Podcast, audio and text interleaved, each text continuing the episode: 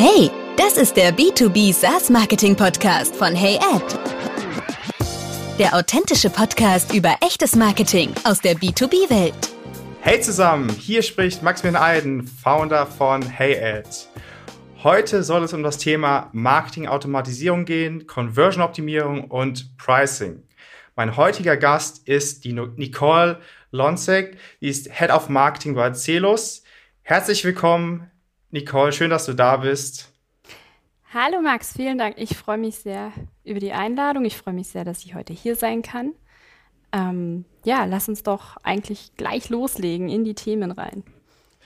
Ja, bevor wir das machen, stell dich doch noch mal einmal ganz kurz vor, dass die Zuhörer wissen, mit wem sie es zu tun haben. Sehr gerne. Also wie du schon richtig gesagt hast, ich bin Head of Marketing bei Celus. Wir sind eine Automatisierungsfirma für Elektronikentwicklungskomponenten. Wir sind die ersten äh, tatsächlich weltweit, die ähm, Elektronikentwicklung aus dem Hardware-Bereich automatisieren können. Da sind wir auch ganz, ganz stolz drauf. Wir automatisieren Medium bis ähm, auch komplexere ähm, Hardware, also alles, was zum Beispiel ähm, auf, also alles, was man kennt aus den PCB-Layouts, Leiterplatten, ja, das ist das, was wir automatisieren können. Das ist ähm, ja in Klimalösungen zum Beispiel drin oder auch in PCs, ja, in Kaffeevollautomaten. Überall mhm. da würde man ähm, Elektronik eben finden, also Elektronik verbaut. Und da können wir auch zum Einsatz kommen. Wir sitzen ähm, in Garching in der Nähe von München, sind ähm, 30 Mitarbeiter aktuell und ähm, wachsen ganz massiv, sind sehr stolz darauf. Sehr cool. Danke für dieses Intro. Dann lass uns doch direkt äh, mal das Thema äh, Marketing-Automatisierung eintauchen. Ich glaube, das ist ja auch so einer deiner Lieblingsthemen. Und da wäre so ein bisschen meine erste Frage. Ähm, was aktuell sind so die Dinge, die du automatisierst, beziehungsweise wo siehst du einfach das größte Potenzial, was man automatisieren kann? Hm. Ähm ja, das unterscheidet sich sehr stark. Also von dem, was wir automatisieren aktuell und von dem, was man automatisieren kann, das ist eine große Gap. Aber mhm. ähm, also was ich sehr gerne automatisiere, sind jegliche Form von E-Mails. Ja, also und zwar gerade mhm. E-Mail-Arten, die in irgendeiner Form repetitiv sind und große Massen erreichen sollen.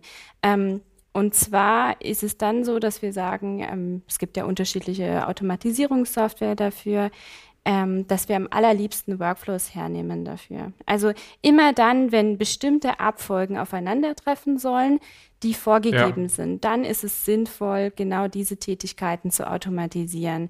Es geht natürlich aber viel weiter. Also man könnte auch sagen, man möchte dynamischen Content automatisieren oder man möchte ähm, statistische Zwillinge nehmen und darauf aufbauend dann nochmal E-Mail-Kommunikation oder generell Kommunikation automatisieren. Da sind wir aber noch nicht. Was wir automatisieren mhm. oder was wir machen bei uns bei Celos ist, dass wir bestimmte Workflows hernehmen für zum Beispiel, wenn jemand ein ähm, Webinar herunterladen möchte und dann da ähm, bestimmte Informationen haben will, dann setzen wir den in einen Workflow. Ja, dann sagen wir, okay, mhm. cool, du hast dich jetzt für dieses und jenes Thema interessiert. Vielleicht interessiert dich noch XYZ. Ja, für, also quasi die Art von äh, Recommendations, die man auch bei Amazon kennt. Also Kunden, denen ja. das gefallen hat, gefällt auch das. Ähm, das ist zum Beispiel was, was wir machen. Oder wir setzen die Leute ähm, mit If-Else-Bedingungen dann in bestimmte Segmente. Also, dass wir sagen, na ja, die mhm. Person hat diese und jene Kriterien erfüllt. Hier kommt dann ähm, die Person XY in diesen Pot. Ja, wir möchten die dann weiter anreichern mit bestimmten auf sie zugeschnittenen Informationen. Solche Sachen kann man recht einfach automatisieren ähm, und mhm. sie bieten einen ganz großen Mehrwert. Also, ähm, also für uns im Marketing-Team, wir sind ein relativ kleines Marketing-Team noch, ist es super interessant, weil wir halt diese ganze Hands-on-Arbeit dann plötzlich nicht mehr haben. Ja, wir müssen nicht mehr die Follow, ja. also nicht mehr die, die ersten Follow-ups machen, sondern vielleicht nur noch die zweiten und die dritten manuell. Und mhm. ähm, dann gibt es noch die Möglichkeit der Automatisierung im Bereich von, also es geht mehr so in Richtung Sales. Das sind dann, ich würde sagen, eher, eher Sequenzen, ja, wo es dann darum geht, man hat einen einmaligen Outreach. Ja, zum Beispiel, ich habe die ich habe, äh, weiß ich nicht, ich möchte mir vornehmen, dass ich ein Meeting zum Beispiel ausmache oder ich möchte einen Telefontermin ausmachen und ähm, ich habe ein bestimmtes Content-Piece. Das möchte ich gerne noch ja. mit dazu verschicken, möchte ich gerne, ähm, dass der potenzielle Kunde sieht. Ähm, aber nach dieser, nach diesem Outreach möchte ich dem Kunden nicht unbedingt weiter äh, mit E-Mails äh, zu texten, so, ja, dass ich dann halt sage, ja. Ähm, nach zwei, drei E-Mails ist dann Schluss, ja. Das mm, wäre dann, mm. wäre dann so eine Art Sequenz. Das könnte dann sein, Hallo lieber Kunde oder Hallo lieber potenzieller Kunde, ich möchte gerne mit Ihnen einen Termin vereinbaren zu diesem und jenem Thema. Ähm, buchen Sie sich doch einen Termin ein. Ja, hier ist der Link dazu. Und äh, wenn ich sehe, dass dann ähm, die E-Mail erfolgreich war, ich sehe dann die Öffnungsraten, ich sehe, ob jemand reagiert hat, dann kann ich auch wieder Bedingungen einstellen. Ja, und je nachdem, wie dann die E-Mail performt hat, kommt dann eben die zweite oder die dritte Follow-up-E-Mail und darauf aufbauend mache ich dann die Sequenz. Das ist aber nicht mhm. was wie ein Workflow, wo ich kontinuierlich irgendwie verbessere, ja, ja, sondern das ist dann mehr eine einmalige Aktion. Okay. Ja. Wo ich noch den größten Hebel sehe, das hast du ja so ein bisschen auch angeschnitten, äh, diese ja, E-Mail-Sequenzen, äh, dass du da wirklich ähm, aufeinanderfolgende E-Mails erstellst im, zum Thema User Onboarding, gerade wenn du ein Product-led äh, halt hast als Go-to-Market-Strategie. Und äh, dann sozusagen ja so schnell wie möglich äh, da versuchst, den, dem, dem User äh, ja die Mehrwerte aufzuzeigen des Produkts, dass er das so schnell wie möglich äh, selbstständig auch ähm, ja sieht und beziehungsweise auch mitbekommt und dass du ihn sozusagen unterstützend äh, zu den User Experience, zu dem Produkt Experience in dem Produkt schon bei dem äh, Trial, dass du ihm dann noch E-Mails schickst darüber, vielleicht wie, wie die Funktionen sind oder was es noch für extra Funktionen gibt, die vielleicht die meisten User gar nicht sehen oder dass du vielleicht auch darauf hinweist, so und so kannst du mit uns in Kontakt treten, wenn du noch Fragen hast und so weiter. Das heißt, das Ganze relativ persönlich und ich glaube, das ist auch so als, als Off-Topic nochmal sozusagen, ich finde das ziemlich gut und das kann ja sehr, sehr viel Zeit ersparen. Aber es gibt ja, sozusagen, das ist ja wie so ein zweischneidiges Schwert, weil entweder spart es dir extrem viel Zeit und es ist auch sehr effektiv und es macht auch Sinn, oder es ist halt echt schon so Scam-mäßig äh, oder beziehungsweise ist es halt so spamhaft und aus der aus der aus der aus der Sicht des Unternehmens und das ähm, ist eigentlich nur aus den, also aus den E-Mails ist schon abzuleiten, es geht nur um die Interessen des Unternehmens. So, das, mhm. da habe ich, ich will jetzt keinen Namen nennen, aber ich habe vor kurzem ein Produkt wieder, SaaS-Produkt ähm, ausprobiert. Das ist so, sage ich mal, Mid-Market gewesen äh, für Funnel Building. Und da habe ich dann das Ganze ausprobiert. Das waren jetzt momentan sind es, glaube ich, so fünfter Tag oder so. Und ich habe mindestens einmal pro Tag eine E-Mail bekommen mit irgendwelchen Rabatten und dieser generellen ähm, ja, FOMO-Messaging, äh, also Fear of Missing Out. So bald ist das Angebot vorbei und wir haben für dich äh, 18% Rabatten am nächsten Tag. Weiß ich nicht, ob es dasselbe Angebot war oder also das war einfach nur noch, ähm, also ich finde, das macht einfach überhaupt keinen Sinn. Also ich finde, da schießt man sich nur ins eigene Bein, weil da habe ich nach der zweiten E-Mail einfach kein Interesse mehr, äh, anzus unsubscribe, aber einfach diese ganze Sequenz und dann sage ich, ich will damit gar nichts mehr zu tun haben, mhm. ist zumindest meine Perspektive.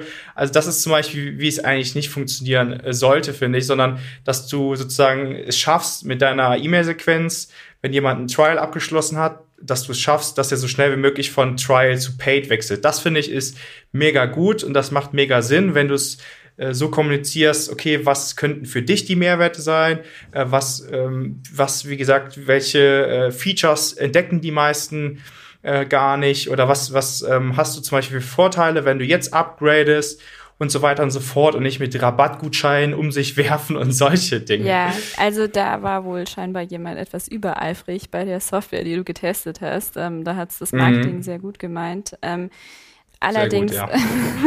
allerdings nicht im Sinne des Kunden. Also so wie du sagst, die haben, genau. die haben dann einfach aus Sicht des Unternehmens gehandelt und aus Profitmaximierung versucht, das Beste rauszuholen.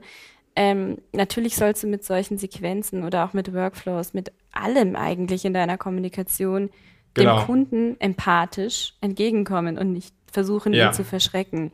Ähm, das, äh, ja. Wird leider oft vergessen. Ja, ja, na klar, aber dann ist es natürlich sinnvoll, wenn man den kompletten, äh, die komplette User Journey, die man hat, wenn man die selber als. Marketeer mhm. möglichst unvoreingenommen ja, einmal selber durchgeht und überlegt, würde ich dieses Produkt kaufen? Ja oder nein? Würde ich mich durch mhm. diesen Prozess durchschlagen wollen? Ja oder nein? Ist das einfach für mich? Ja, geht's mir auf die mhm. Nerven? Wenn es mir auf die Nerven geht, dann optimiere ich was. Und auch wenn ähm, mein Vorgesetzter, meine Vorgesetzte sagt, ja, wir müssen noch mehr Werbung dafür machen, letzten Endes ist es so, hm, naja, der Kunde entscheidet, ja. Und wenn der Kunde schon genervt ist, bevor er den Trial überhaupt beendet hat, dann garantiere ich dir, der wird kein langfristiger Kunde werden. Der ist einfach Richtig. nur genervt. Ja.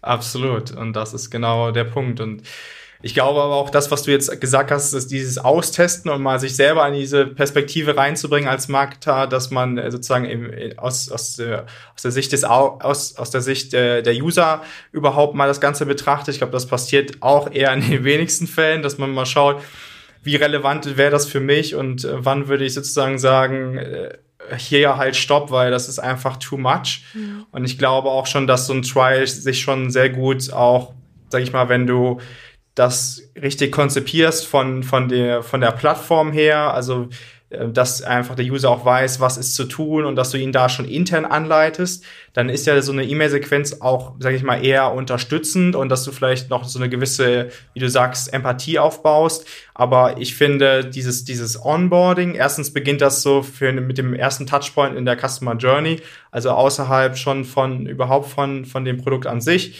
Und ich finde, so E-Mails ist zum Empathie aufbauen und äh, eher so als Zusatz, aber das ist, kann halt viel, viel bewirken, weil man damit immer ähm, andere Dinge ähm, auch erwähnen kann, die man sonst vielleicht ähm, schlechter erwähnen kann in dem Zusammenhang mit dem Produkt mhm. selbst. Aber da gibt es ja sonst, wie du sagst, für Workflows gibt es da ja wirklich tausende von verschiedenen Möglichkeiten und ähm, genau. Ja, also es gibt wahnsinnig viel, man kann da viel ausprobieren. Ähm, natürlich muss es immer für denjenigen auch passen. Ja? Also man muss diese Workflows, die man ausprobiert, mhm.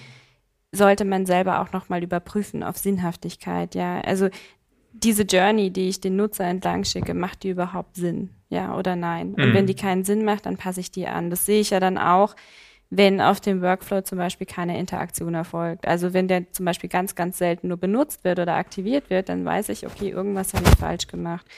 Und nochmal, um auf deinen Punkt einzugehen, ähm, dass nicht jedes Unternehmen den Kunden im Fokus hat, ja, wenn es darum geht, irgendwie ähm, äh, ja, E-Mails rauszuschicken oder Sequenzen rauszuschicken. Ich finde, dann sind die Unternehmen auf einem ganz, ganz falschen Weg. Ja, also ähm, wer heutzutage ja. den Kunden nicht mehr im Fokus hat und sich da nicht mehr Gedanken drüber macht, ähm, der wird langfristig ein großes Problem bekommen.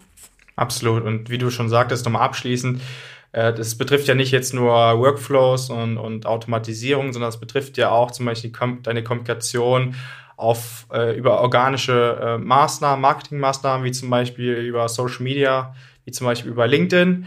Und da sieht man so oft, dass man diese Kommunikation einfach wir machen, wir sind, wir können, äh, wir bieten ein Webinar an, wir bieten das an, wir bieten das an. Und da, dieser ganze, ich nenne das schon, das ist alles Low-Intent Content und das bringt dein Unternehmen halt so gut wie, äh, eher gesagt, 0,0 weiter, weil das einfach nur aus deiner Perspektive beziehungsweise aus der Sicht des Unternehmens ist. Aber der User hat da überhaupt keinen Mehrwert, der versteht weder, wie dein Produkt funktioniert, noch was äh, die Unterschiede von deinem Produkt sind zu der Konkurrenz, äh, was jetzt bei dir so besonders ist, was jetzt die Werte des Unternehmens sind, äh, wer vielleicht auch äh, dahinter steckt, also das Team oder der CEO und so weiter. Also das ist alles so, das ist alles low intent, so genauso wie wenn du es ist vor allem einseitig, ja. ja. Also es ist vor genau, allem so eine Wasserfallstrategie, ja. Ich ähm, mhm. als Unternehmen versuche alles Mögliche, was ich an Content habe oder was ich glaube, was für ja. den äh, Verkauf interessant ist. Ja? Also was mein, was eine verkaufsfördernde Maßnahme ist. Wenn ich quasi nur darauf erpicht bin, dann ist es garantiert, dass ich meine ähm, Follower ähm, naja, wahrscheinlich maximal langweile und sie nicht als Fans mhm. gewinne, so wie du sagst. Ja, also es geht ja darum, ähm, ja, Engagement ja, zu bekommen. Es geht darum, auch so ein bisschen herauszufinden, was wollen die Nutzer eigentlich wirklich, was interessiert die.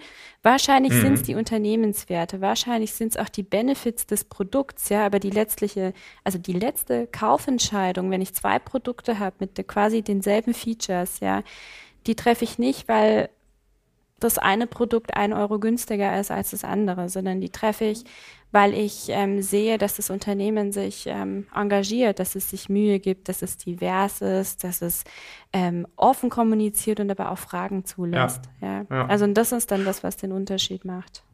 Und ich glaube, da zählt auch viel mehr ähm, Qualität als Quantität. Also lieber äh, deswegen sage ich ja auch, bevor du da deine User totschießt mit E-Mail-Sequenzen und so weiter, lass es lieber komplett sein und macht das, äh, übergibt die Aufgabe einem Marketer, dass das manuell macht, zum Beispiel LinkedIn Outreaches, aber dann halt wirklich da den persönlichen Kontakt sucht, dann eine Beziehung aufbaut äh, zu deinen potenziellen Kunden, bevor man dann einfach nur ins Leere schießt und wie gesagt, die ganzen, äh, das ganze Messaging sowieso nur unternehmenszentriert ist. Dann würde ich sogar, deswegen bin ich kein so großer Freund unbedingt von äh, generell von ähm, Sequenzen, weil die meistens ist ja sowieso auch E-Mail-Sequenzen. Und dann, wie gesagt, habe ich schon oft in verschiedenen Unternehmen gesehen, also als eigener äh, User oder beziehungsweise weil ich das Produkt ausprobiert habe, habe ich dann oft schon mitbekommen, so dass es halt einfach alles so Low-Intent äh, Nachrichten beziehungsweise E-Mails sind, die ich dann entweder direkt gelöscht habe oder ja, das ist einfach um mit mit Rabattcodes um sich zu werfen. Genauso wie ich jetzt vor kurzem wieder so eine Message bekommen habe von wegen ähm, ja test dir oder beziehungsweise nimm an unserer Umfrage teil und wir geben dir einen, einen Gutschein. So, das ist auch hört doch auf mit diesen ganzen Gutscheinen und Rabattcoden und so, das ist doch alles, selbst, ja, die werden dieses, deine, deine Conversion auch durchführen, so, aber du hast ja davon nichts, weil spätestens, wenn die den Gutschein haben, werden die sowieso wieder gehen. Ja. Also das ist äh, alles eine Milch, wie du schon sagst, eine Milchmädchensrechnung ja. auch. Und es macht überhaupt keinen Sinn. Nee, es macht auch gar keinen Sinn. Und mein persönlicher Albtraum sind die automatisierten Outreaches, Messages, muss noch nicht mal eine E-Mail sein, über LinkedIn, wenn es um irgendwelche Kontaktanfragen ja. geht, wenn wir jetzt schon bei dem Thema sind. Ähm, und ähm, ja, das ist eigentlich ganz einfach. Wenn ich zum Beispiel offline, ja, vor Corona, auf irgendeinem Event bin. Und ich interessiere mhm. mich für eine andere Person, ich möchte ein Gespräch anfangen. Und ich frage die Person, was weiß ich, ist ein Netzwerkevent, ich frage die Person, was ist, ähm, äh, warum bist du hier, was ist so deine Problemstellung, vielleicht kann ich dir irgendwo helfen, dann kann ich das tun. Und die Person, die wird mir das auch erzählen, aber eine echte Verbindung baut sich nur auf, wenn ich wirkliches Interesse habe und das nicht nur heuchel. Mhm. Und ähm, ja. nur dann schafft man gegenseitigen Mehrwert. Und es geht nicht mal nur darum, transaktionellen Mehrwert zu haben, sondern ehrliches Interesse. Und wenn ich das jetzt nehme, also diese persönliche Offline-Verbindung und die in die digitale Welt transferiere, dann brauche ich genau das Gleiche und ähm, wahrscheinlich sogar noch ein bisschen mehr ehrliches Interesse oder ich muss mir ja. quasi noch mehr Mühe geben, weil Text, wenn ich eine Textnachricht verschicke, dann, dann transportiert die niemals das, ähm, das Gleiche, wie es ist, wenn ich einer Person gegenüberstehe. Wenn ich dann aber mhm. sage, hey, pass auf, ich kann dir hm, in 15 Minuten erzählen, wie du ähm, zum Millionär wirst, ja, dann ist das kein ehrliches Interesse, sondern dann ist das maximal mhm. schwierig zu vermitteln und die Person, die wird dann wahrscheinlich auch nicht darauf reagieren. Also ja. Äh, ja, ich finde, wenn man Kontaktanfragen stellt, zumindest in dem Bereich, dann sollte das ähm, persönlich passieren, ja. Immer dann, wenn ja. ich Verbindungen aufbauen will, dann sind auch, dann, also auch außerhalb von LinkedIn und den ganzen Netzwerken, dann sind persönliche Nachrichten immer am besten. Und ähm, ich weiß, das ist wahrscheinlich nicht für unsere Generation sehr populär, aber telefonieren funktioniert auch sehr gut. Ja, also. Ja. Ich glaube, am, am, Ende ist es auch so ein bisschen, was du schon so angedeutet hast, ist halt wirklich die Absicht, warum du etwas tust. Und ich glaube, das ist auch gerade äh, in diesem Beispiel wieder, wenn du gerade auf so einer Messe bist, dann glaube ich, im persönlichen Kontakt merkt man es ja noch viel schneller, ob jemand wirklich authentisch ist oder ob er nur was vorspielt, weil er einfach nur einen gewissen Zweck beabsichtigt. Und ich glaube aber generell dringt das auch, äh, auch online so durch, was du für eine Absicht hast. Und ich glaube, das beschreibt auch mal sehr gut, ähm, um das nochmal kurz so anzudeuten, ein bisschen abzuschweifen, ist halt einfach dieses, dieses Modell. Einmal gibt es dieses wirklich dieses sage ich schon fast Hardcore Lead Gen Model. So, du hast einfach nur diese Absicht, so schnell wie möglich Kontaktinformationen zu sammeln. Es ist eigentlich egal über E-Books, über White Paper, über Webinare, ähm, sozusagen. Hauptsache, da gibt es so schnell wie möglich irgendwie äh, für dich als Unternehmen die Möglichkeit, von dem User Daten zu bekommen, beziehungsweise Informationen. Und das wird ja oft schon als Lead bezeichnet. So, wenn du aber dieses andere Modell, wovon ich viel mehr begeistert bin, betrachtest, das ist ja Demand Generation. Das heißt erstmal Nachfrage zu erzeugen. Das heißt, dass du in erster Linie überhaupt nicht diese Absicht hast, dass du Kontaktinformationen sammeln willst und dass du so schnell wie möglich da irgendwas von dem User bekommst, sondern dass du erstmal so schnell wie möglich ähm, da Informationen dem User einfach bereitstellst, dem äh, User da einfach Mehrwerte gibst, zum Beispiel ein E-Book einfach bereitzustellen über die Webseite, ohne dass er irgendein komisches, dämliches Formular ausfüllen muss. Ähm, und ich glaube, das ist, das beschreibt das auch nochmal ganz gut, dass das sozusagen zwei unterschiedliche Absichten sind und langfristig wird einfach äh, das Unternehmen mit dieser Absicht, wir schaffen erstmal Mehrwerte und wenn ihr äh, dann Interesse an unserem Produkt habt, an unserem Unternehmen, dann kommt ihr auf uns zu, weil das ist einfach das Verhalten des heutigen B2B-Käufers dann werden die langfristig auf jeden Fall gewinnen. Kurzfristig gesehen, klar, so ein Lead-Gen-Model, äh, klar, du hast dann äh, Informationen und kannst die dann, wie gesagt, wieder in diese auch E-Mail-Sequenz reinschicken, aber langfristig wirst du davon sehr, sehr wenig haben. Ja, da gebe ich dir völlig recht. Also es ist im Prinzip genauso, wie du gesagt hast. Wenn ich kurzfristig irgendwie ein paar Daten sammeln will oder ziemlich viele Daten sammeln will, dann kann ich das sehr niedrigschwellig machen. Es gibt immer irgendjemand, mm der mir ein Kontaktformular ausfüllt, um ein E-Book zu bekommen. Dann ist aber auch die Frage, ist es eigentlich wirklich die Person, die ich damit erreichen möchte? Ähm, mhm. Also die ganzen Freebies, hm, weiß ich nicht, mal, bringen mir wahrscheinlich am Ende auch nicht viel. Und als Unternehmen muss ich mir die Frage stellen, äh, ist mein Produkt wirklich so gut, ja, dass ich sagen kann, okay, ähm, ich brauche das gar nicht im ersten Moment, dass ich wirklich unglaublich viele Daten von den Usern abgreife. Es ist so, wie du sagst. Wenn sich jemand wirklich für mein Produkt oder meine Idee interessiert, dann kommen die Leute auf mich zu, ja, weil mein Produkt einfach gut genug ist. Ja, also ich brauche einen, ja. ich brauche eine bestimmte Marktreife, ich brauche einen bestimmten Qualitätsstandard und dann kommen die Leute auf mich zu. Natürlich muss ich als Marketier dafür verantwortlich sein, ähm, diese Botschaft, die wir haben, ja, dass ich die raustrage und sage, okay, das ist das, was wir leisten können, Schaut Absolut. mal her, das ist das Beispiel, das könnt ihr damit machen. Aber es darf nicht meine Intention sein, ähm, ja, einfach nur Daten zu sammeln und zu versuchen, den, den Leuten mit äh, am besten möglichst vielen E-Mail-Sequenzen auf die Nerven zu gehen. Das ähm, ist nur ganz, ganz kurzfristig, ist überhaupt nicht mhm. nachhaltig mhm. und für das Unternehmen auch langfristig schädlich. Und da kommen wir auch zur, zum zweiten Punkt. Wie stelle ich jetzt sozusagen auch sicher, dass ähm, ich die richtigen Kunden, die richtigen Leads in Anführungsstrichen auch gewinne. Mhm. Ja, also was wir machen und ich glaube, was auch ganz gängig ist, wir haben ähm, Buying Personas erstellt, ja, wo wir sagen, okay, das sind die Leute, die wir wirklich erreichen wollen. Es gibt ganz viele Leute auf dem Markt, ähm, die bei uns auch auf der Website sind, ja, die auch ähm, sich für unseren Content interessieren, für unser Produkt. Das ist schön. Ähm, aber wir haben den Content so zugeschnitten oder wir wollen auch quasi nur mit einer Handvoll Leuten reden. Ja? Und da ist es ganz mhm. prima, wenn du dir vorher Gedanken machst, ja, und du überlegst, was ist denn so deine Wunschzielgruppe? Und dann findest du vielleicht ja. drei bis sechs Personas, ja, als Beispiel. Und eine Personengruppe ist aber für dich mit am am besten. Das ist so die Königsdisziplin, die möchtest du umgarnen, ja, da möchtest du ganz, ganz viel für die tun. Und ähm, wenn du dir die ganz genau überlegt hast, dann gibt es da auch wieder im, im Marketing, in, in der Automatisierungssoftware in der Welt zum Beispiel, gibt es auch die Möglichkeit, das anzulegen und sich dann auch mit seinem Content darauf auszusteuern, also das darauf zu fokussieren. Ja, die Persona kann mhm. zum Beispiel sein, ähm, ein IT-Director, ja, dann ähm, sitzt die Person vielleicht in der Dachregion, dann hat die Person diese und jene Entscheidungsgewalt, ja, und dieser Person möchte ich zum Beispiel nicht erzählen, jetzt aus unserem, aus unserem Beispiel, wie gut sie Elektronik entwickeln kann, ja, weil das interessiert die nicht ähm, die mhm. Person mhm. interessiert, ähm, wie effektiv sie ihr Team bekommt. Also muss ich der quasi einen anderen Content zuspielen.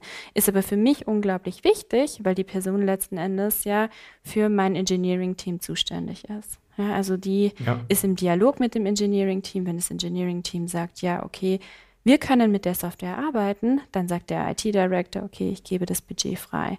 Ja, und so kann man das Hand in Hand miteinander verknüpfen. Und darauf sollte man sich, glaube ich, auch fokussieren, ja, dass man sagt, okay, immer einen bestimmten Content-Stream für eine bestimmte Persona. Ja, und ja. Ähm, was auch ganz prima funktioniert, ist, wenn man sich Gedanken macht, inwieweit man ähm, Leute gewichtet. Ja, also mal abgesehen von, von, von der Persona, die man hat, dass man eine bestimmte Aktion, wenn man, ähm, wenn derjenige auf der Website ist, ja, dass man die verfolgt. Ähm, als mhm. Beispiel mein IT-Director, ich nenne den jetzt Peter, der hat sich jetzt doch dazu hinreißen lassen, ein Kontaktformular auszufüllen. Das heißt, ich habe seine kompletten Daten, ich weiß die Company, ich weiß im Prinzip ja alles, was er so treibt. Also nicht ganz, aber company-weit. Und dann sage ich, okay, ich möchte zum Beispiel ähm, sehen, er hat jetzt den Content heruntergeladen, was macht er denn dann noch? Ja, das gewichte ich in irgendeiner Form, weil ich sage, okay, irgendwie hat die Person sich da dann für diesen Inhalt interessiert. Dann ähm, mhm. habe ich aber gesehen, aus irgendeinem Grund ähm, möchte er meinen Newsletter nicht haben. Vielleicht ist es ihm zu häufig, ja, vielleicht verschicke ich zu oft Newsletter. Ähm, vielleicht ähm, passt ihm der Inhalt nicht, ähm, vielleicht hat er keine Zeit, das zu lesen. Deswegen hat er sich davon abgemeldet. Ja, dann würde ich zum Beispiel Punkte abziehen. Ja, also es ist mein quasi mein internes Lead Scoring, das ich so aufbaue für eine für eine bestimmte Persona. Ja, das und, okay. genau und ja, ich, also ich, ich ähm, würde das auch das Ganze so ein bisschen sehen, dass die, die Buying-Persona und Using-Persona ja auch dafür da ist, also dass du die vorher definierst und damit ja dir klar bewusst bist, wen du ansprechen möchtest. Also einmal ist ja sozusagen Buying-Persona Entscheidungsträger und Using-Persona ist ja zum Beispiel äh, ein Marketing-Manager oder so. Das heißt, sozusagen, das sehe ich so ein bisschen als, wie du auf die Zielgruppe zugehst. Und dann gibt es ja noch den ICP. Und ich finde, das ist wichtig, dass du das auch festlegst und dass du damit mit dem ICP abgleichst, wie passend die gewonnenen Kunden zu deinem ICP sind. Denn da finde ich, siehst du am besten, ob du überhaupt die Kunden anziehst, beziehungsweise die Kunden gewinnst, die du eigentlich haben willst, oder ob das komplett von deinem Idle Customer Profile abweicht, denn dann weißt du, da, da stimmt irgendwas nicht, da musst du abweichen, denn ich sehe so ein bisschen, du hast es ja angesprochen, kurz angerissen. Das Thema Lead Scoring sehe ich so ein bisschen als auch wieder relativ zwiespaltig beziehungsweise relativ uneffektiv. Aus dem Grunde, wenn man das halt so verwendet, wie du sagst, äh, dann kriegt halt ein User die Bewertung, äh, wenn er sich für ein E-Mail-Newsletter anmeldet, irgendwie zehn Punkte, wie auch immer das gemacht wird.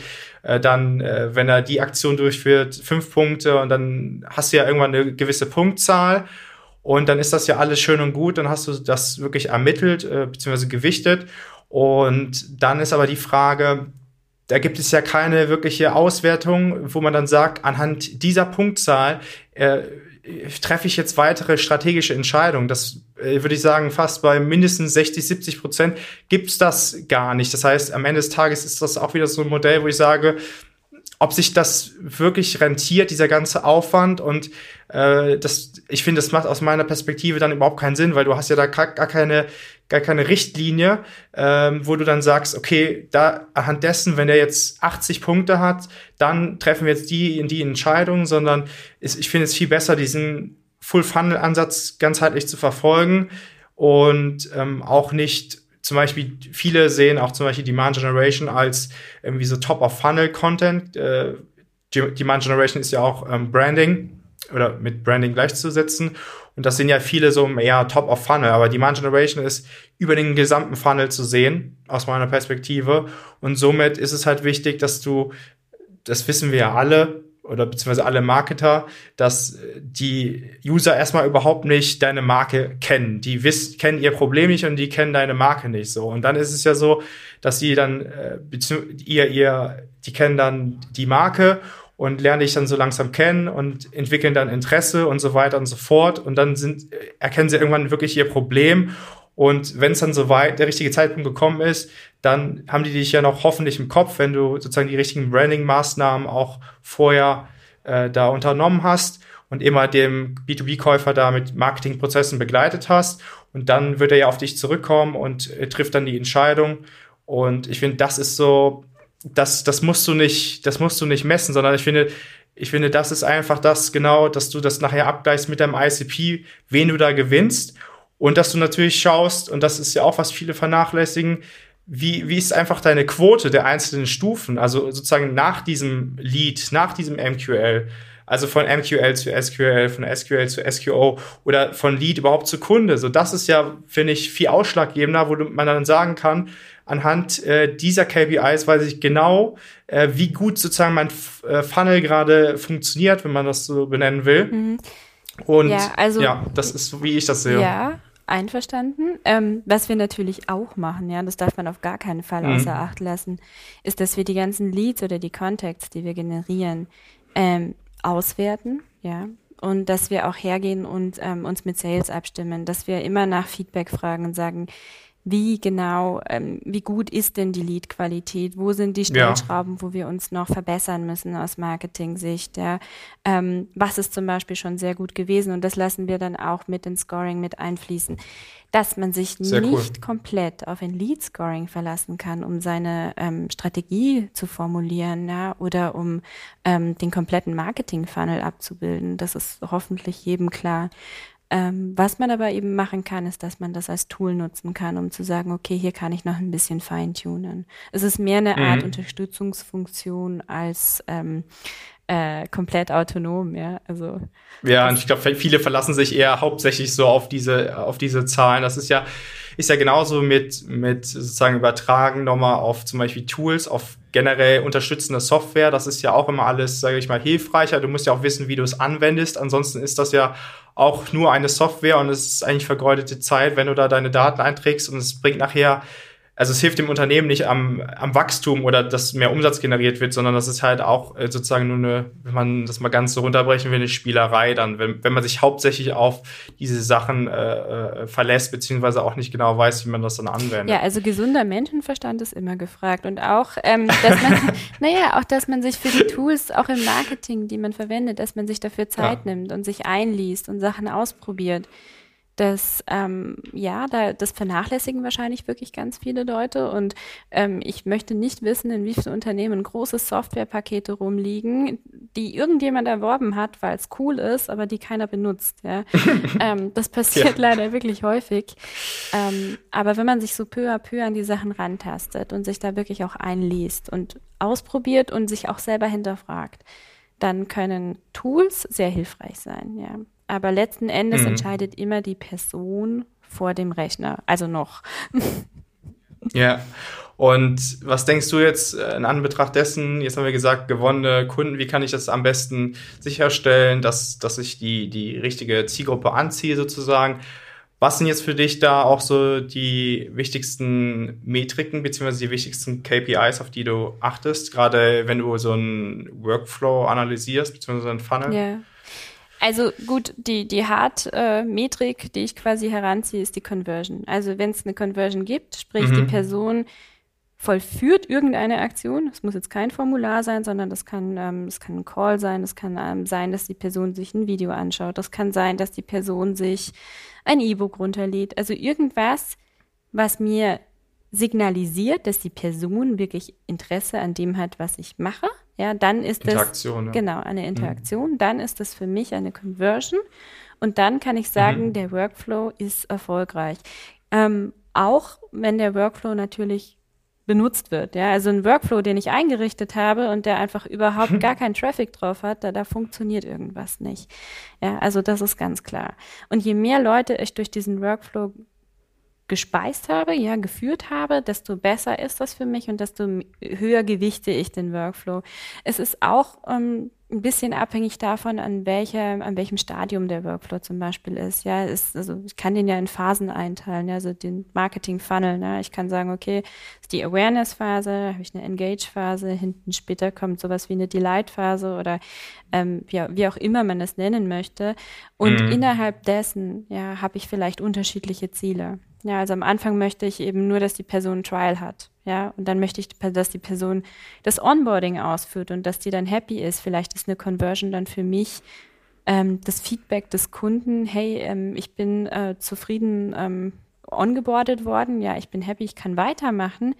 Ähm, wenn ich eine Umfrage zum Beispiel starte, also wenn ich mir das Feedback ak aktiv einhole, dann sehe ich, okay, ein Workflow kann erfolgreich sein in dem Moment. Ja, ja.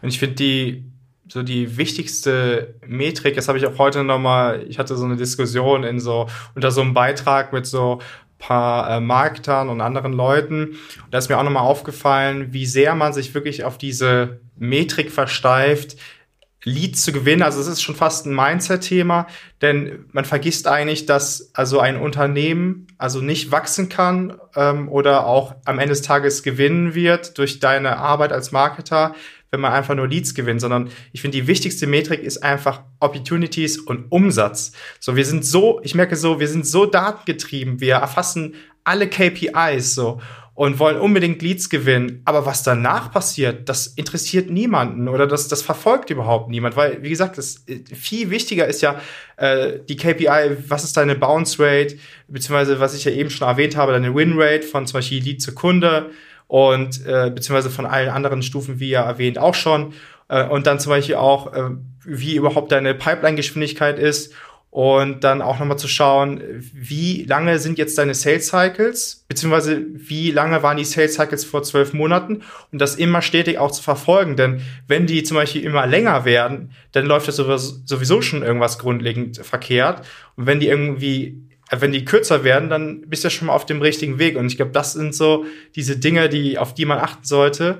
Und das ist aber so, irgendwie wird so krass außer Acht gelassen, wo ich mir so denke, also als Unternehmen muss man wirtschaftlich sein. So.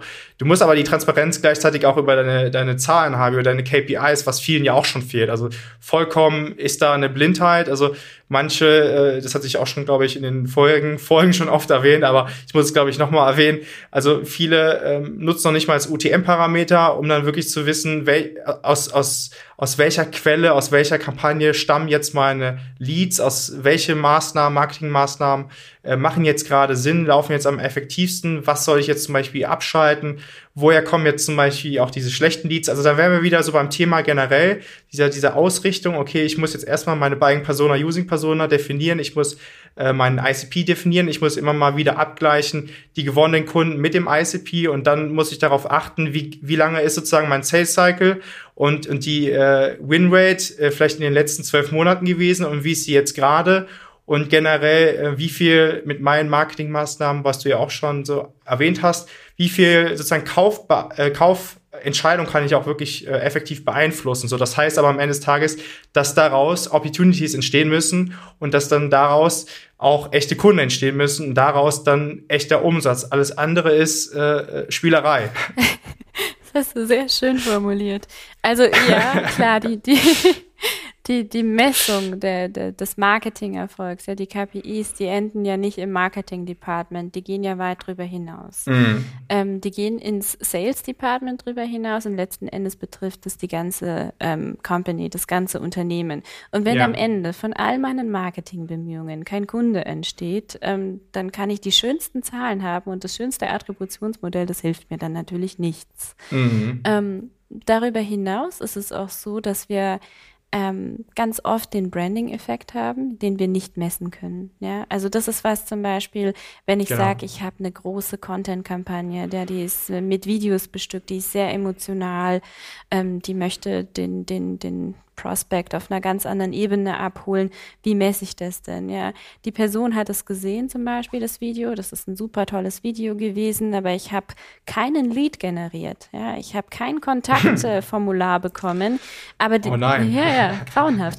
Aber ich habe ähm, es geschafft, dass ich der Person in Erinnerung bleibe und die ruft dann mhm. ein halbes Jahr später ähm, bei uns im Sales Department an und sagt, sie möchte gerne eine Demo vereinbaren, weil das Produkt ist super toll und sehr, sehr spannend.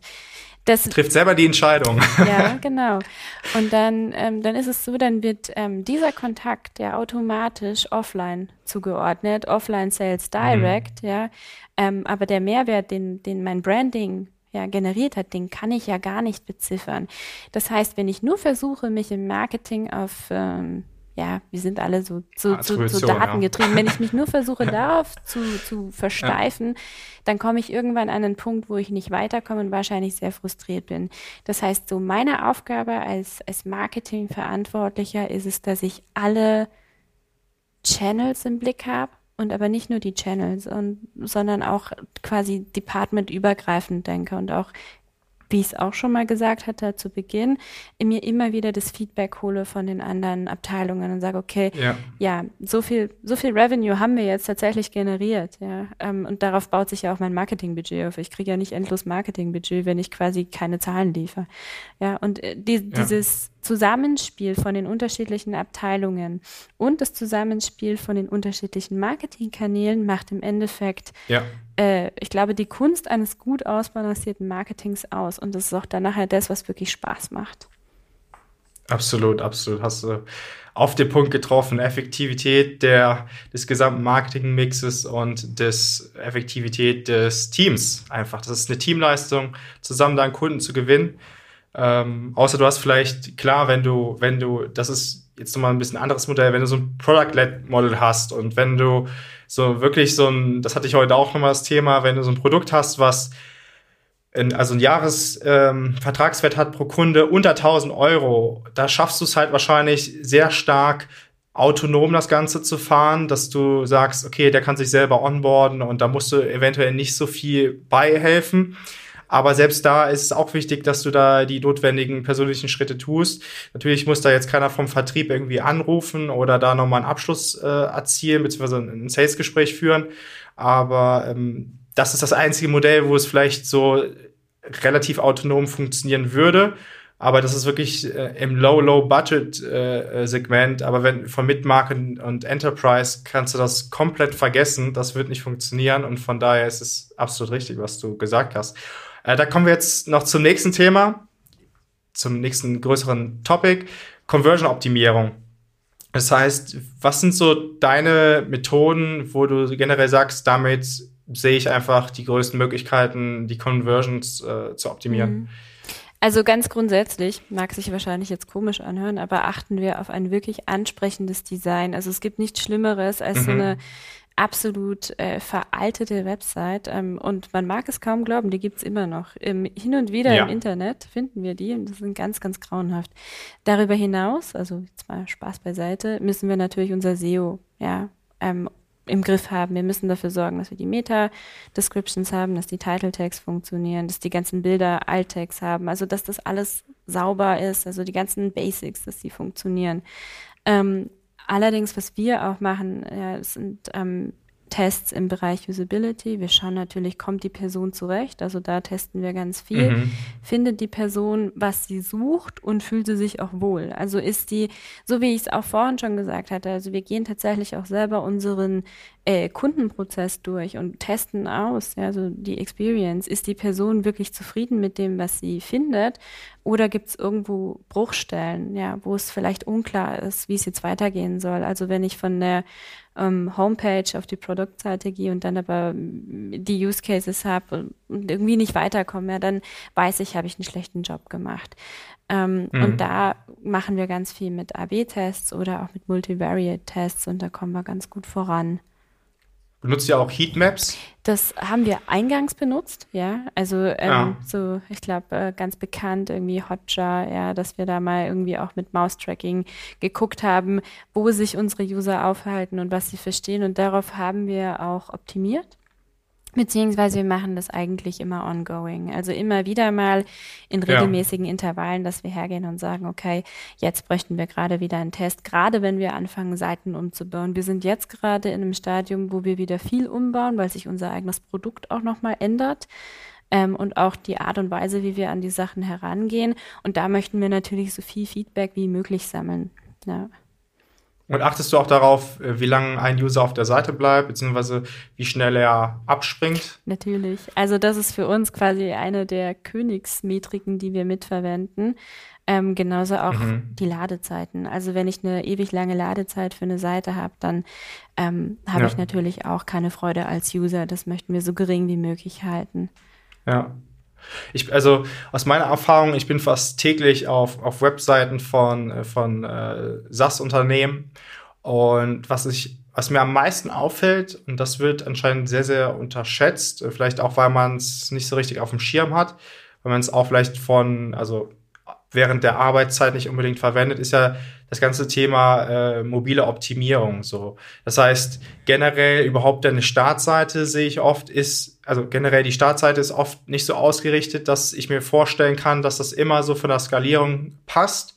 Äh, dann genauso, wenn du, wenn man Videos da drin hat auf der Startseite, beziehungsweise zur, zur Conversion-Optimierung sehe ich auch als sehr unterstützend, dass man ein Erklärvideo auf die Startseite packt. Ham, hat auch nicht jeder. Und ich finde es einfach, der visuelle Teil, was du auch sagtest, ist ja wichtig, aber auch in so einem Video und wie man da sozusagen auch transportiert, kurz gesagt, wie das Produkt funktioniert und was die Features sind und was da einfach äh, zum Beispiel vielleicht auch einfach die Unterscheidungsmerkmale sind. Ich finde, das kann man viel schneller und besser transportieren in einem Erklärvideo und auch durch visuelle Effekte zeigen, okay, wie funktioniert das Ganze, als dass man dann vielleicht ellenlange Texte hat oder ich bin auch oft auf Seiten, wo man dann sagen muss, aus meiner Perspektive, ich bin schon mit dem Ansatz auf der Webseite, dass ich das wirklich verstehen möchte, was ja auch nicht jeder User am Anfang ist, ja, sondern ich bin schon gewillt, ich will das unbedingt verstehen. Ich habe es trotzdem nicht richtig verstanden, weil dann einfach zum Beispiel so ein Erklärvideo fehlt, beziehungsweise auch der Rest der Startseite dann, sage ich mal, wenig aussagekräftig ist, wo ich mir so denke, ja, was, was macht ihr jetzt am Ende des Tages? Mhm. Und dann kommen wir jetzt zum nächsten Punkt. Dann äh, klicke ich zum Beispiel auf den Button Demo, Demo vereinbaren und dann ist ja das, das nächste Thema wieder, auch wieder mobile äh, Optimierung. Also das passt sehr, sehr häufig gar nicht. Also vom, vom Formular her oder auch generell, manchmal auch schon beim Desktop, dass es auch von der Skalierung oder von der einfach, wie es ange, aufgeteilt ist, schon beim Desktop äh, über die, diesen ersten Bildschirm herausragt, also hinausragt. Und das heißt, man muss schon beim Desktop runterscrollen, deswegen wird das bestimmt bei der mobilen Version erst recht passen. Dann das Thema ist auch immer, finde ich so, wie viele Felder sind wirklich notwendig, die ich da abfrage, weil ja, ich sehe auch. Ja, Du hast jetzt drei ja, wichtige so, Sachen angesprochen. Ja. Gleich drei auf einmal. Mhm. Sorry für die Unterbrechung.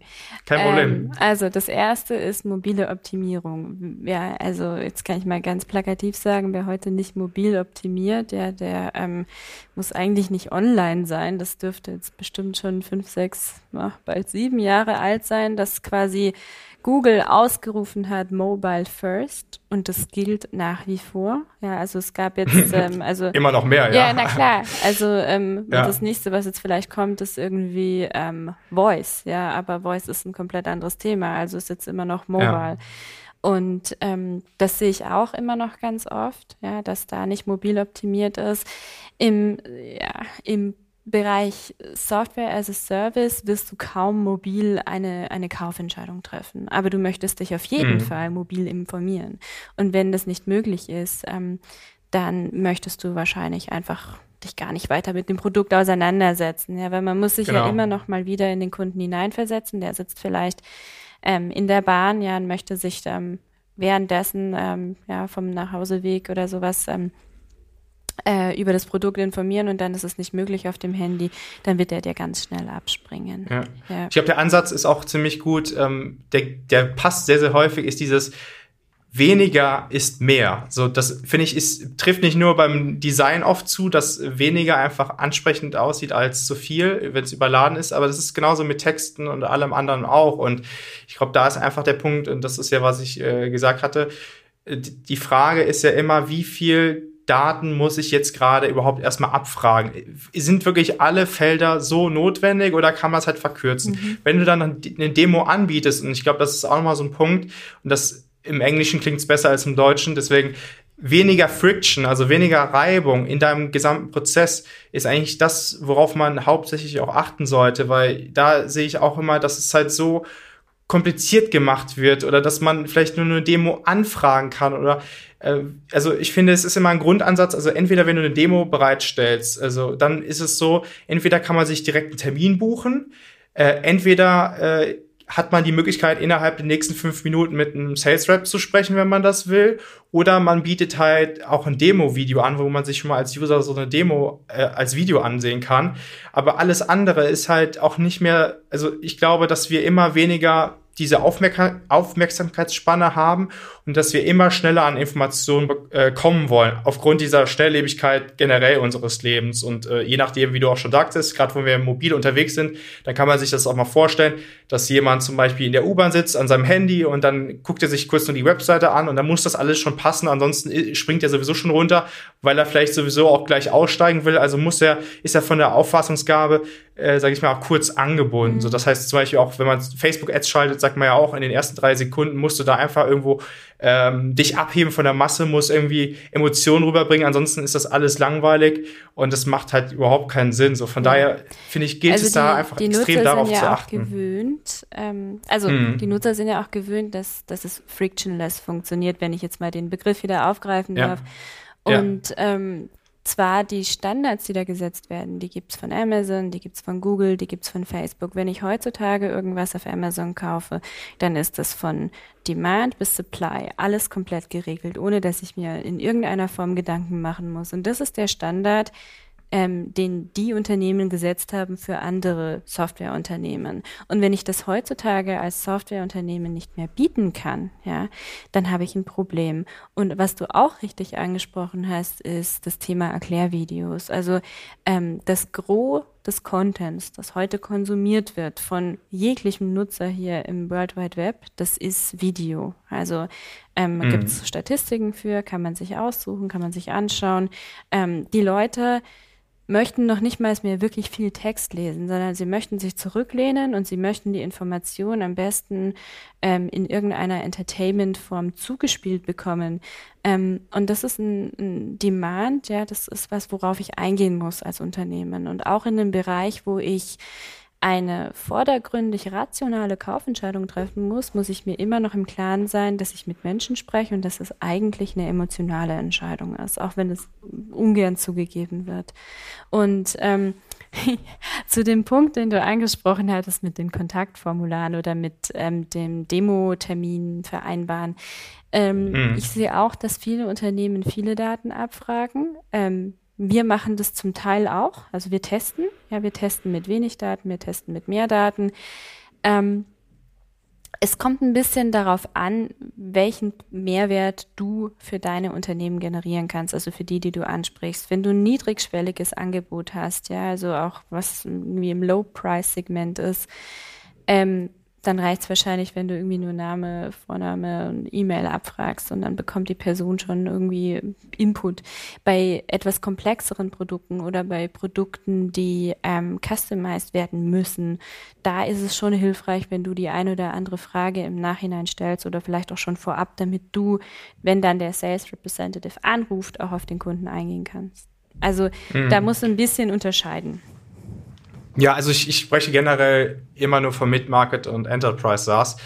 Ähm, sicherlich ist es so, am Ende des Tages musst du es testen. Also wirklich da auf dieser Seite gerade speziell die Bounce Rate im Auge zu behalten. Ist die da relativ hoch und du hast zum Beispiel 30 Felder, die du abfragst, dann liegt das halt auf der Hand, dass das irgendwie nicht stimmig ist. Ansonsten ist da auch wieder mein Grundansatz, um den User bestmöglichst vorzubereiten. Das passiert in der Customer Journey durch begleitete Marketingprozesse. Das muss jetzt nicht unbedingt äh, da letzten Endes im letzten Schritt sozusagen, bevor er dann mit selber äh, mit einem Sales Rep in Kontakt treten will, dann noch da stattfinden in dem Formular, dass man da irgendwie fünf Fragen noch stellt.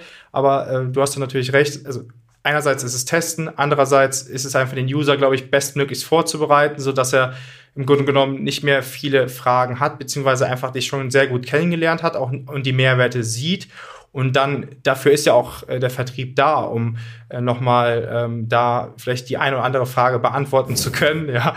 Und äh, es geht ja nicht darum, also ich glaube, das ist auch nochmal der Unterschied, es geht ja nicht darum, seitens des Vertriebs jemand überzeugen zu wollen, beziehungsweise eher gesagt überreden zu wollen, sondern es geht ja darum, den zu informieren, dafür zu sorgen, dass er äh, dass er sich gut fühlt, dass er versteht, wie das Produkt funktioniert, die Mehrwerte aufzuzeigen und so weiter.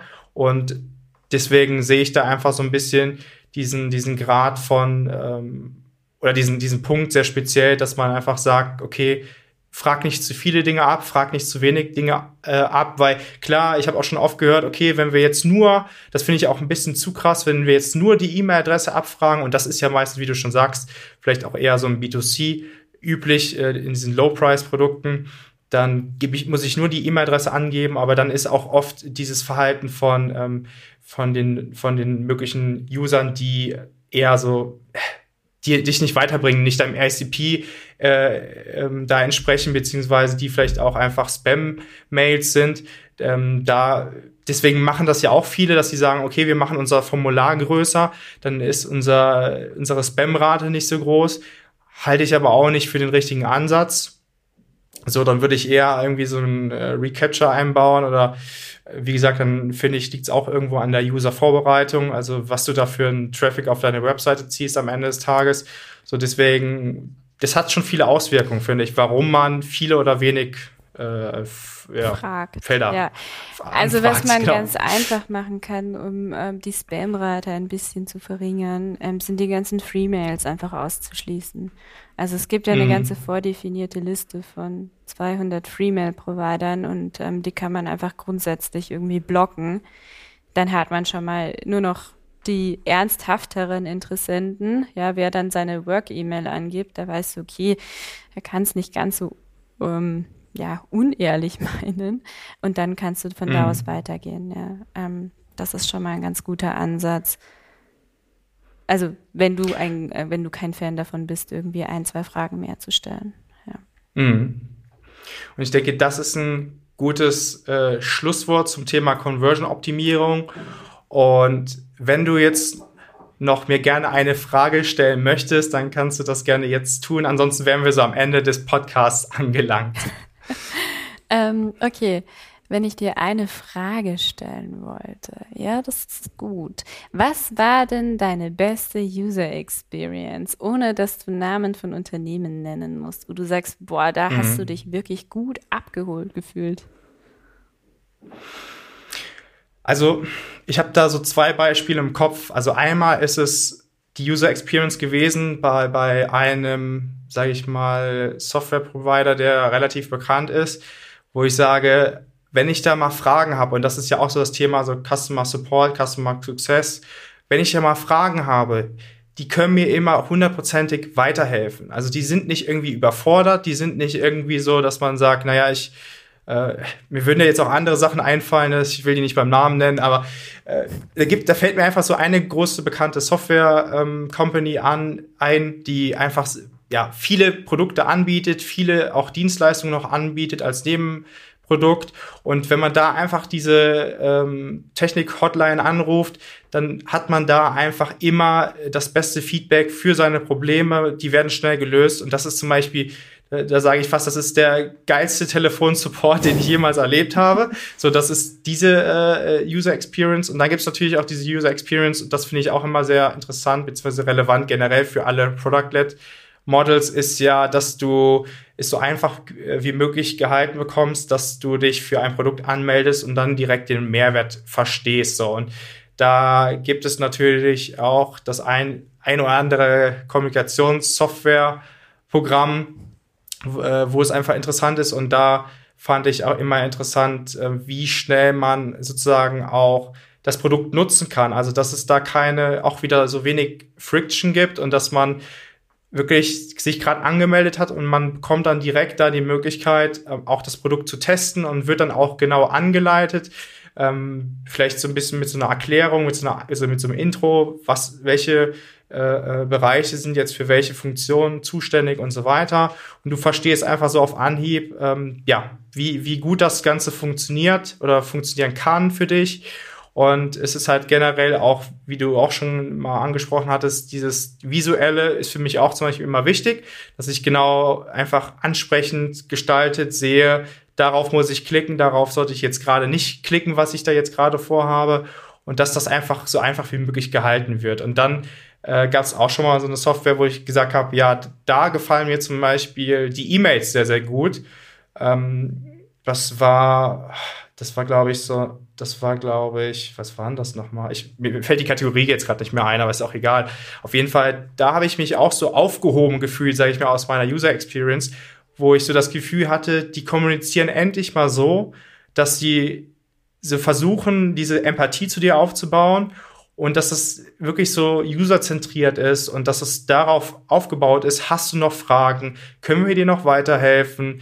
Ähm, hier, das sind noch unsere neuesten Features. Ähm, manche haben oder viele stellen diese Frage, bababababab und so weiter und so fort. Und dann erkennst du einfach, okay, die legen sehr viel Wert auf die User Experience. Und dann gibt es natürlich auch diese schlechten ähm, Erfahrungen. Da äh, fällt mir zum Beispiel so eine Software ein äh, mit wo man dann zum Beispiel ein Video aufnehmen kann, was man dann verschicken kann.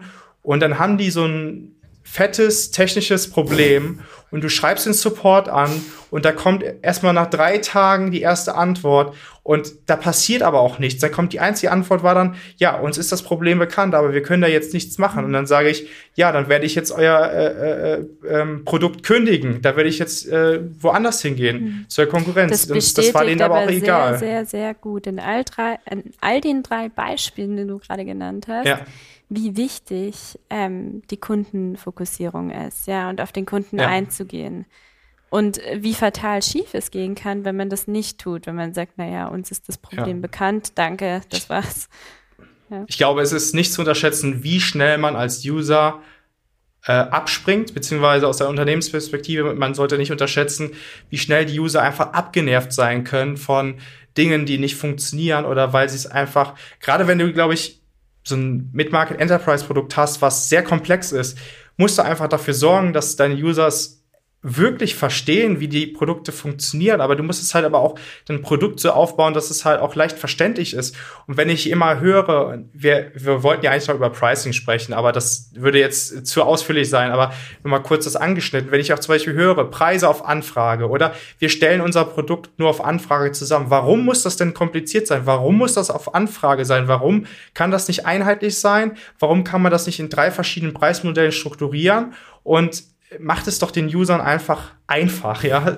Weniger Friction, mehr Happiness, mehr äh, Spaß. Darum soll es doch gehen. Natürlich, wenn wir jetzt Enterprise haben, es soll jetzt hier nicht nur um Spaß gehen, ja, es soll da um echte Mehrwerte gehen, um da Unternehmensprozesse auch zu optimieren und so weiter. Aber am Ende des Tages geht es ja um eine gute User Experience und ich denke, das ist jetzt wirklich ein gutes Schlusswort. Danke, dass du da warst, Nicole. Schön, dass du mit uns deine Insights geteilt hast, deine Erfahrung. Das fand ich unser Gespräch sehr, sehr schön, sehr cool. Und ja, danke, dass du da warst. Das war dein B2B SaaS Podcast von Hey Ed. Danke fürs Zuhören. Wir freuen uns, wenn du beim nächsten Mal wieder mit dabei bist.